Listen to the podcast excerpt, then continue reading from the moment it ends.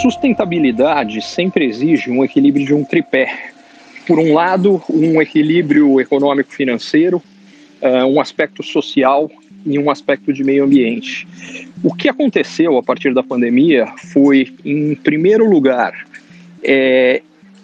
fragilizar duas dessas pernas do tripé demais,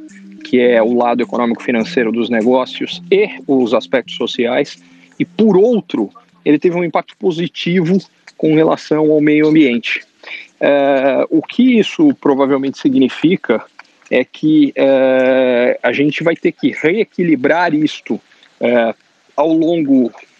dos próximos trimestres, eu diria até dos próximos anos, e tendo a achar, por um lado, que isso significa no curto prazo é, aumentar a atenção aos dois lados fragilizados do tripé, ou seja, a sustentabilidade dos negócios e o aspecto social, mas por outro, eu acho que talvez uma questão que normalmente é vista mais a longo prazo, que é a questão ambiental, talvez, é muito cedo para saber sobre isso, mas talvez ela venha a receber uma atenção maior em função da crise de saúde que nós vivemos e que mostrou algumas fragilidades da forma como nós, como sociedade, e quando eu digo nós, é do ponto de vista de toda a humanidade, estamos organizados. E pode ser que isso seja uma oportunidade da gente tratar melhor outras questões uh, além dessa questão de saúde, e eu diria particularmente a questão ambiental,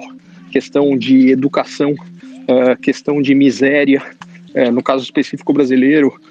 o fato de que metade dos brasileiros não tenha acesso a tratamento de esgoto, enfim, várias questões estruturais, eu acredito que talvez recebam uma atenção diferente, uma vez ultrapassados os desafios agora de curto prazo específicos da pandemia.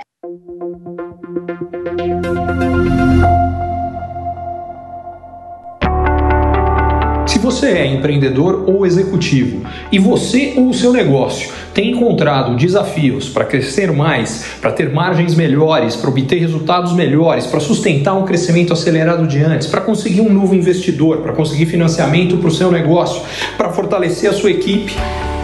talvez a mentoria Ricardo Amorim seja para você. Lá o que eu faço é ajudá-lo a entender melhor as transformações econômicas, sociais, demográficas, tecnológicas que estão acontecendo e, baseado nisso, tomar decisões melhores e montar a melhor estratégia para lidar com o seu desafio específico. Vale a pena você conhecer.